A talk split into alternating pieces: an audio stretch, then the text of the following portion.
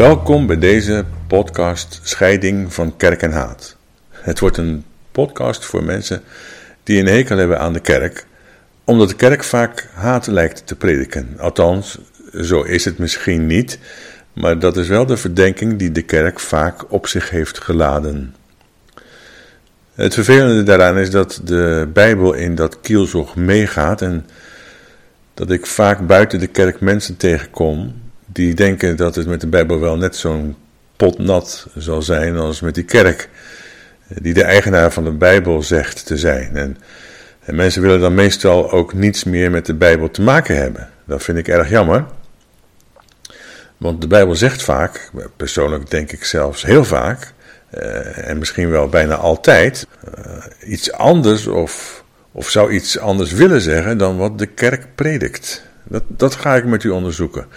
Dus voor wie een hekel heeft aan de kerk, maar wel nieuwsgierig is naar wat er in die Bijbel eigenlijk aan de orde is, ga ik afleveringen in deze podcast maken.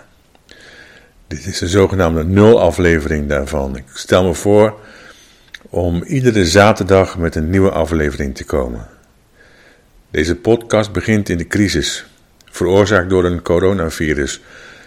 Maar over zo'n woord crisis dat uit het Grieks komt, valt al heel veel te zeggen. Bij ons is het haast synoniem met ramp en verschrikking en drama. Maar voor Griekse oren in de tijd van Jezus was crisis een positief begrip. Doordat we dat woord nooit meer op die manier gebruiken en proberen positieve liedjes bijvoorbeeld te zingen tegen de crisis in, maken wij het onszelf onmogelijk om het woord crisis nog te begrijpen. En te snappen wat de Bijbelschrijver bedoelt als hij Jezus dat woord laat uitspreken. Ik kom daar in een van de afleveringen op terug. Zo is het ook bijna Pasen en doorgaans, wanneer we vrij kunnen bewegen, gaan velen van ons naar een uitvoering van de Matthäus-passion. Nou, dat kan nu niet. Maar is wat Bach met Matthäus doet wel in de haak eigenlijk? Ik bedoel, is dat nu werkelijk wat Matthäus, de Bijbelschrijver, probeert te zeggen? En die moderne vorm van het aloude passiespel, de Passion geheten, heeft dat met de Bijbel te maken of is dat toch veel meer een overgebleven vorm van oud volksvermaak? Passiespelen, beroemd in tegelen. We zullen merken dat heel veel waarvan wij denken dat het zo in de Bijbel staat, vooral een vorm van folklore is, volksreligie.